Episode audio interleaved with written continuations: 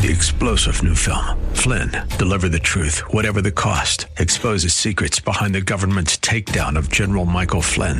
Flynn knew what the intel world had been up to. He ordered the first audit of the use of contractors. This set off alarm bells. He told the truth. He was the most dangerous person for Donald Trump to hire. They had to get rid of Flynn.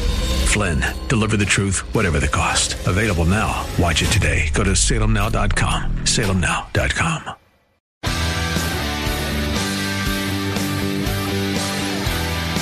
Are you looking for truth from God's Word that you can understand and apply to your life? You'll find it today on Make It Clear with Dr. Stan Ponz, Bible teacher and president of Clarity Christian College, formerly known as Florida Bible College. Listen now as Stan makes it clear.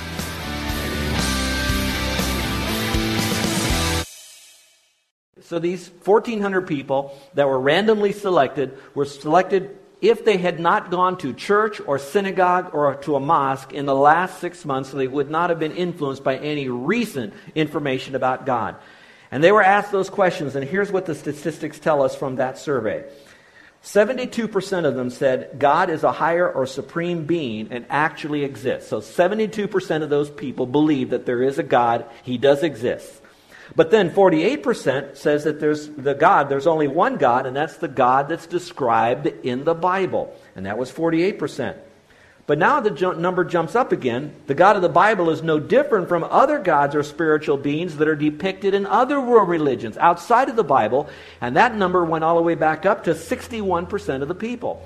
So a lot of people believe in God. There are some that believe that the Bible says that this is the true God, but then there are a lot many more that believe that there are other gods beyond the only God that's found in Scripture. Now, those are real people from a real statistic. And I believe if we took this all over the world, these statistics might change a little bit, but not in its overwhelming amount. Which means that when you engage someone at work, or maybe someone at one of your luau's or parties, or maybe someone on a trip on an airline, you're going to find that when they start talking about God, they don't know who God really is. And often Satan then makes us feel that we don't have enough answers, so for political correctness, we want to just, uh, through tolerance, not engage them. But God wants us to engage, and one of our ways to really glorify the Lord is far more than just our music. It's to engage Him 24 7 wherever we are and who this God really is. So, what I'd like to do, since I can't give you all there is about God, there's plenty of theology books out there. We have a library on the third floor now, and you have the Bible. I have selected some that I believe that you can easily use to help another person understand who God is. Well, when you engage about this, often the topic of the Trinity comes up. And so let's talk just a little bit about the Trinity.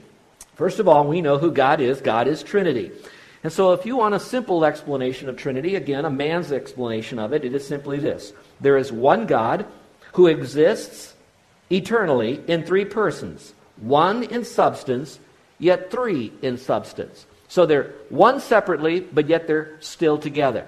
Now, the word Trinity itself is not found in Scripture. But the whole concept of Trinity is the Trinity being that God the Father, God the Son, and God the Holy Spirit are all God. They're all one. They all have ministries separate and yet together in substance and personhood. Now, that being the case, let me kind of open it up through Scripture. So, the first I would like to show you is where God Himself is claiming to be God and the one God. Follow along for just a moment in Deuteronomy. Now, you want to mark this, you want to have this ready for you when people begin to ask you about the Trinity. So, starting with Deuteronomy, coming out of the New American, it says this Hear, O Israel, the Lord is our God, the Lord is one. And I put that in bold there. Now, we could say something about the whole Hebrew language that you have one, you have dual, you have plural. And here it's talking about the plural, which means that there's actually three here. When it says the Lord is one, that means that the Lord three is plural. God, three, plural, one. It goes back to say, You shall love the Lord your God with all your heart, all your soul, with all your mind. So God is one. If you jump into the New Testament, it's not only Old Testament. You'll read in chapter 8, verse 4, it says, We know that there is one God, or no God, but one God. So you have a one God concept. So you have God as being one. Now let's talk for a moment about Jesus. So God claims to be one, and God claims to be God. Now you're going to see where Jesus claims to be God. Now let me kind of frame this story for you for a moment. You know that Jesus was teaching all about himself and life and afterlife, etc. And while he was teaching, he then died, choosing to die, rose again from the dead as resurrection. But before he actually ascended to heaven, he gathered his disciples and he began to teach them a little bit more. But one disciple was missing from his little teaching time, his small group study. His name was Thomas. And so Thomas was kind of lamenting and saying, You know, in order for me to really believe this, I got to touch his hands and his feet. I got to see the scars and all of this stuff. Well, you know, the Lord will always answer your question. If you really want to know God, He will reveal Himself to you. And so God knew that Thomas was not asking a flippant question. He really wanted to know if Jesus was God. And so, in responding to that, Thomas was then nearby, and so the, so the Lord then speaks to him, and you can follow along in John 20, 27. And it says, Then Jesus said to Thomas, Go ahead, Tom, reach your fingers here, look at my hands, and reach your hand here, and put it into my side. Don't be unbelieving, but believing. And notice the remarkable response of Thomas. And he answered and he said to him, Jesus, still speaking to Jesus, You, he says, my Lord and my God. Now, this is not an isolated verse where Jesus is claiming to be God, and I'm going to speak more about that next week when we talk about who Christ is. We're going to talk about Jesus Christ and his relation to God next week. But I wanted you to see, first of all, that God is one. He claims to be God. Jesus claims to be God. And now let's talk about the Holy Spirit. So let me frame how this situation occurred. Jesus Christ now has ascended to heaven. The Holy Spirit is now present. We see things that are happening. And so now there was a particular need in the Christian community. And so what happened is a group of Christians came together on their own and decided to sell their resources, particularly land.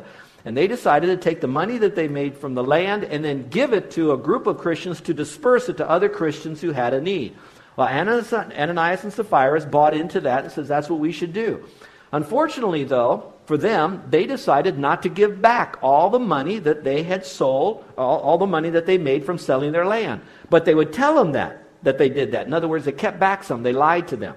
And so that's where the story comes, as they're now standing there, particularly Ananias first and then later Sapphira. Let me read it to you. Peter said, Ananias, why has Satan filled your heart to lie to the Holy Spirit? So all of a sudden now, we are seeing that Ananias is lying to the Holy Spirit. He says, And you kept back part of the price of the land for yourself. While it remained, was it not your own? And after it was sold, wasn't it not in your control? Why have you conceived this thing in your heart? And here's the phrase You have not lied to man, but to God. So if you want to, in your Bible, you can draw a line between God and to the Holy Spirit. Because the Holy Spirit, he is being lied to, and God is being lied to. Therefore, you're lying to both of them at the same time because they are one. So you have the Holy Spirit being God, and you have God being God. All right, then 2 Corinthians 13 4 is a very neat verse because this verse now puts all three of the Godhead together in one verse. Again, the word Trinity isn't there, but it's not doing injustice to this because of the fact that God claimed to be God, Jesus claimed to be God, the Holy Spirit was God. And it says this The grace of the Lord Jesus Christ and the love of God and the communion of the Holy Spirit be with you. All three of them being with you in one. All three in one. Now, let me pause for a moment. For some of you that would like to do this, this might be a great encouragement to you. As you're having your quiet time, whether you're using a devotional or reading through the Bible in a year plan, I want you to keep the idea of the Trinity in your mind God, Father, God, Son, God, Holy Spirit. And as you read through a section of Scripture, not a large section, just a few verses, you will often find that in the story or in the truth that's being revealed, you will find the Trinity mentioned. Not the word Trinity, but the concept of God the Father, God the Son, and God the Holy Spirit. All mentioned. So again, our God is one God. He's made up in three. Now, let's go a little bit further in this. That's the Trinity. And again, there's a lot more we can be able to unpack about who God is. But I picked out some that I think will especially relate to all of us. So the first one is, is, God is love. Most of you already know that, and that's probably the most foremost one, that God really loves us, and my, how much he does love us. Look in 1 Corinthians, 1 John rather, chapter 4, verse 16. It says, And we have known and believed the love that God has for us. God is love. Now, if you wanted to, you could underline the phrase, God is love. The reason I put that is that's the very nature of God. That's who he is. He is love. But the other part of his nature is he just doesn't exist as love. That love comes with a d- demonstration or it's demonstrative. And so with that love, he's now going to prove that love. And that's why the next verse is there, found in Romans chapter 5, verse 8. And it said, But God demonstrates his own love. So he is love, but it's an active love based on his nature of love. God demonstrates his own love toward us in that while we were yet sinners, Christ died for us. And you can underline that. Christ died for us. That's how he demonstrated his love. I read a story while I was preparing this message, and it was a story of a young girl. You might have even heard this story. And she had a blood disease, and they were trying to find an adequate donor that would be able to fit that situation. So they looked all around and they couldn't find any donor that had the matching blood for her until they tested the brother and found out that the blood that the brother had would be adequate to take care of the needs of the sister. So mom and dad set the little boy down and spoke to the son and said, You know, It'd be really a great thing if we could do a blood transfusion and we could use your blood to help your sister. Well, they gave the choice to the boy, and I think that was a good thing because he was going to have to make a very serious decision. So he thought about it very gravely, and then he made the decision and said, Mom, Dad, go ahead, I'll, I'll, I'll do this. So while he was in the hospital and the transfusion was going on, and that simple little pint of blood was coming out of him, the little boy was just laying there waiting, you know, and waiting. And finally he looked up to his mom and his dad and he asked, when, when am I going to die? You see, in this little boy's mind, he thought that a transfusion meant that he would have to give all of his blood to his sister, and he would then die because she had his blood and he had no more blood. Now, my simple point is this is that in his own mind, he was still willing early on to say, I'm willing to give up my blood. In a sense, I'm willing to actually die because he actually thought he was going to die. Well, that was a sacrifice back then that he was willing to make. The good news, he didn't have to die. But I'm telling you that the love of God is a love that's so much demonstrated to us. It's a lot more than just giving us little love kisses during the day. It's wrapped up in the person and the work of Christ. Another story I read was about the uh, USS Pueblo. Some of you will remember this as you're a little bit older. This happened many decades ago. But the Pueblo was hijacked by the North Koreans. And they came on board this boat. There was 82 men on board this ship, 82 sailors on the Pueblo. And they took 13 of these men and they set them around a table in a special room, and they made these men sit up straight and rigid for hours. And then there would be a North Korean soldier that would come in, another sailor perhaps, would come in and begin to beat this one sailor, almost bloodied him to death, and then walked out of the room. The next day, he came in and beat this man with his gun. The next day, he did it again, and this man nearly died, bloodied and battered. Well, it just so happened on the fourth day that a young sailor then took this bloodied body and moved him over to another corner of the table, and he sat in that seat. The North Korean sailor came in and bashed him. The next day, a new man sat in that first seat, and another man, and they kept repeating that seat for days and weeks, each man taking the blow that another man was to, supposedly to get. Well, I look about Jesus Christ, and I look about you and me, that's very similar to the same story. All of us should have been beaten, but the Lord says, wait a second, I'm going to sit not in the first chair, but I'm going to lay or stay upon a cross. And I'm going to let all the wrath of all the punishment that you and I deserve. He says, I'm going to take on myself because I don't deserve any of this, but because I really love you. Well, that's a demonstration of God's love. Now, next week, when we talk a bit more about the Lord, how do we really see the Lord? How do we really see God? We see God truly through the Word, but often through His God man, His Son, the Lord Jesus Christ. So He becomes a personification of God for us to be able to have a little bit more of a visual on it. So God is love. Number two, God is holy. Now, I don't know what you think about the holiness of God, and I know this may be a little bit of a stretch for some of you, but I remember when we were younger, mom and dad would. Uh, have us periodically when The Wizard of Oz come on television, we watch The Wizard of Oz. How many of you saw that movie in some measure? I don't know. You know Dorothy and all of that. We've all probably seen it. Well, as I got older, we were in a family gathering with our family, and uh, it wasn't our kids were there, but I think some of Carol's family were present. And it happened to be on television. It's almost like The Wonderful Life at Christmas. Wizard of Oz comes on. We always want to go watch it. It's very intriguing. It's got a neat ending and all of that. Well, I remember as we were watching that nearing the end, if you remember, there's the wizard, and he's in this big room, and it's dark in there. And he booms out his voice, and when he does, all of a sudden, you're not expecting it if it's the first time you're watching it, there's these big shots of explosions of fire behind him as he speaks and he talks. And of course, you've got the Tin Man and Lion and, and the uh, Straw Man, and then, of course, you've got Dorothy, and they're all trembling. What I thought was interesting is I was watching one of the kids that were in this group watching, and as soon as that voice and the fire went out and the big thunder, he started scooch up a little closer to his dad. Well, in a sense, I don't want to make God out to be a monster, but I don't want to minimize the fact that God is so holy that he cannot let anything that is not holy near him. And his holiness is the very reason that he deals with evil as he chooses to do. Look at the verse here. This is one of many verses on the holiness of God. And notice the response of the one who is experiencing this holiness of God. It says here in Isaiah chapter 6 In the year that King Uzziah died, I saw the Lord sitting on a throne, high and lifted up, and the train of his robe filled the temple. Above it stood the seraphim, and each one had six wings. With two he covered his face, two he covered his feet, two he flew. And one cried to another and said, Holy, holy, holy is the Lord of hosts. The whole earth is full of his glory. And the posts of the door were shaken by the voice of him who cried out. And the house was filled with smoke. So I said, Isaiah speaking, Woe is me, for I am undone, because I am a man of unclean lips. I dwell in the midst of a people of unclean lips, for my eyes have seen the King, the Lord of hosts.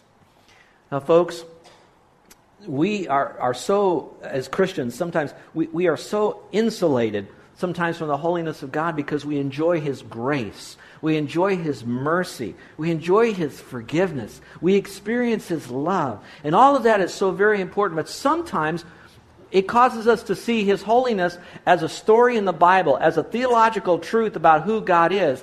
But it doesn't impact, it doesn't hit us the way it should.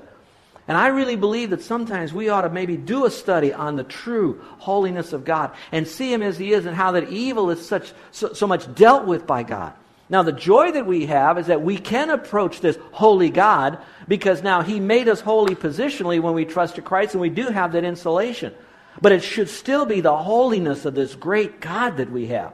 So, yes, He's a God of love, but He's also a God that's going to deal with unholiness, which causes me then to look at my life.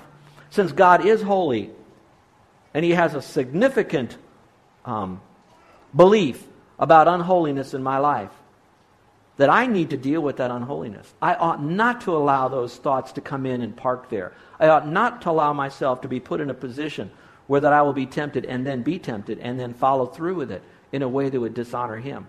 And first of all, for me who knows Christ as Savior, although I have all my sins forgiven, I still will have to give an account to that holy God of the things that I have done in my body. It will not determine whether or not I go to heaven.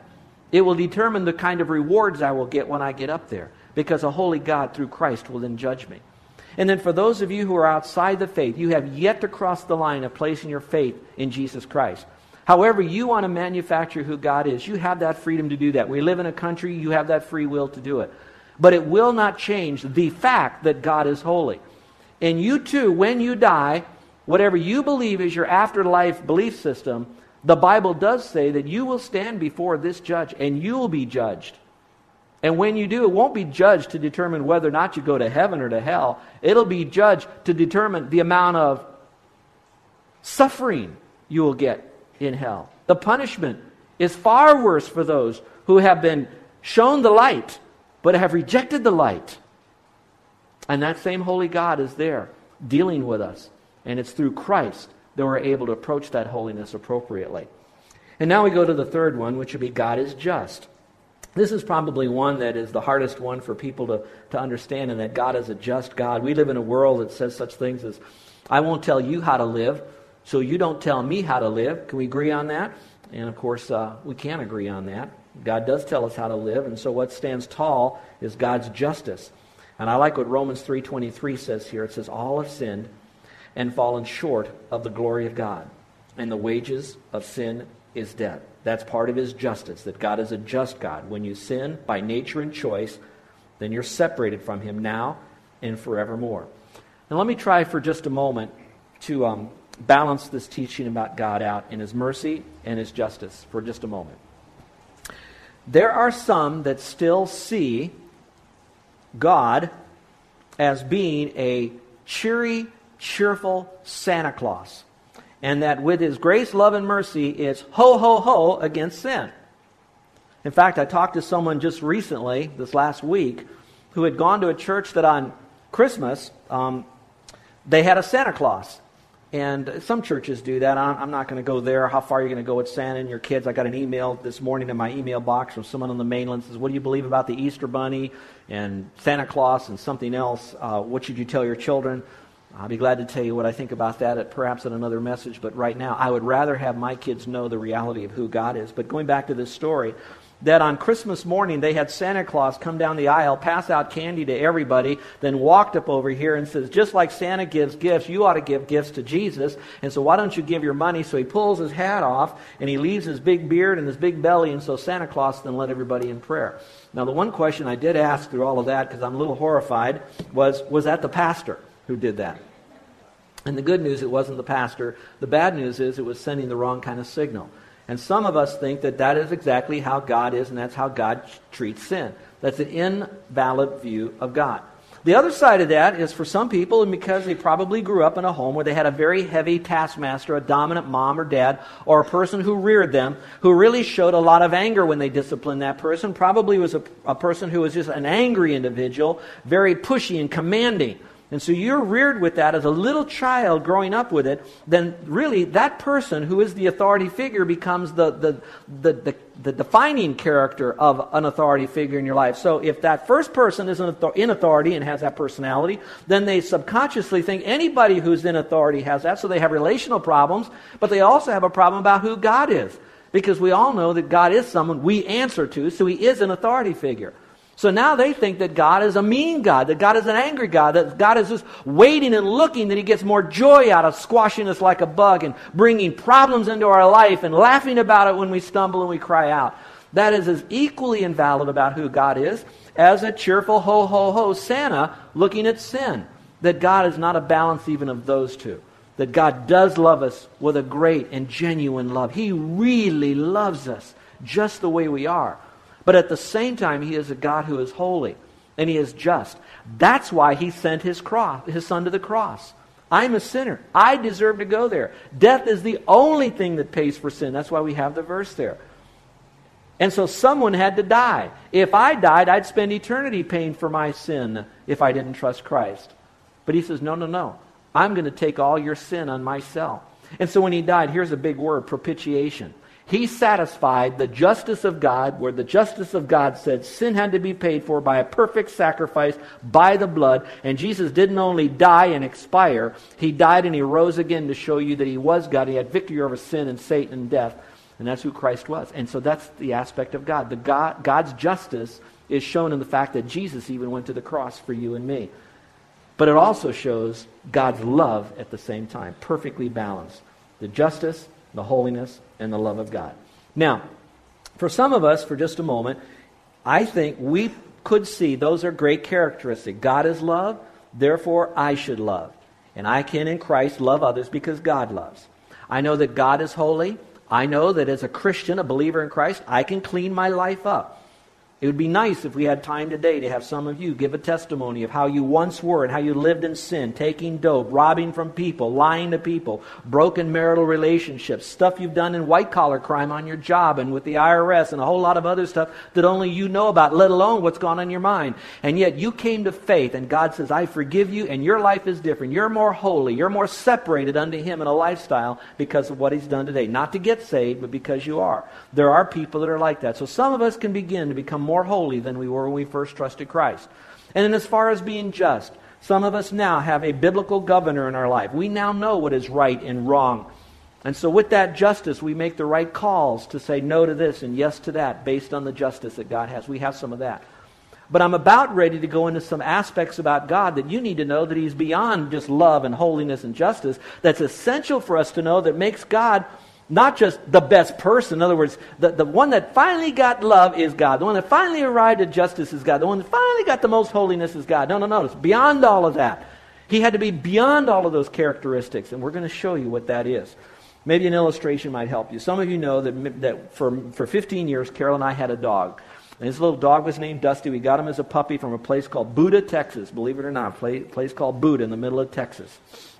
Spelled differently. And so Carol really loved that dog. I, I, did too, you know, but, but Carol, that dog followed Carol everywhere, you know. And that little dog was so good, learned so many tricks that Carol would take the dog to children's church. And then she would teach a message to the kids about how important it is to respond to God in obedience and how to respond to your mom and dad in obedience. And then she'd whip out little Dusty. And when she did that, the kids would, ah! Ah, you know, the little dog's there and wanted to pet the dog. And so she put the kids back. And she now did a whole set of tricks Or she didn't. She had the dog do a whole set of tricks.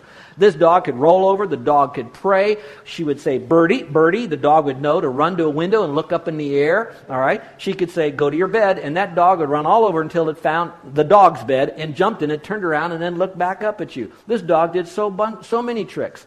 But I can tell you this that dog cannot tell me about how the stock market runs. That dog cannot tell me how to launch a new computer program. So that dog did not have certain understanding, but it had other understandings. And I looked at that dog, and even though that dog couldn't always uh, make coffee for me in the morning, all right, I knew that that dog was a good dog, and I loved that dog. Now, here's where I'm going with that. Like a dog, in a sense, like part of his creation, God loves you and me. He knows that we've got, we've coming along, we're learning some new stuff, but at the same time, He knows that He's so far beyond what we'll ever be able to know about Him, and He wants it that way, and He says, I still love you. I still have a plan and a purpose for your life.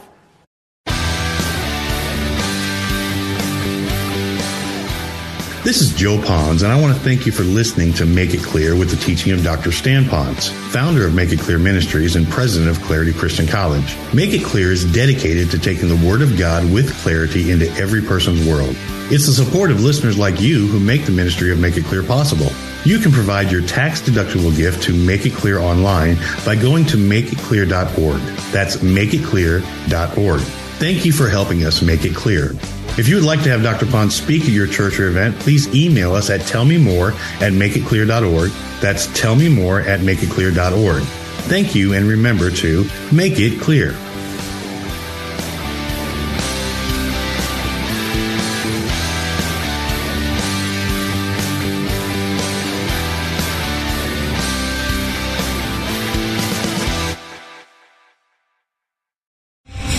Three-star general Michael J. Flynn, head of the Pentagon Intelligence Agency, knew all the government's dirty secrets. He was one of the most respected generals in the military. Flynn knew what the intel world had been up to. He understood its funding. He ordered the first audit of the use of contractors. This set off alarm bells.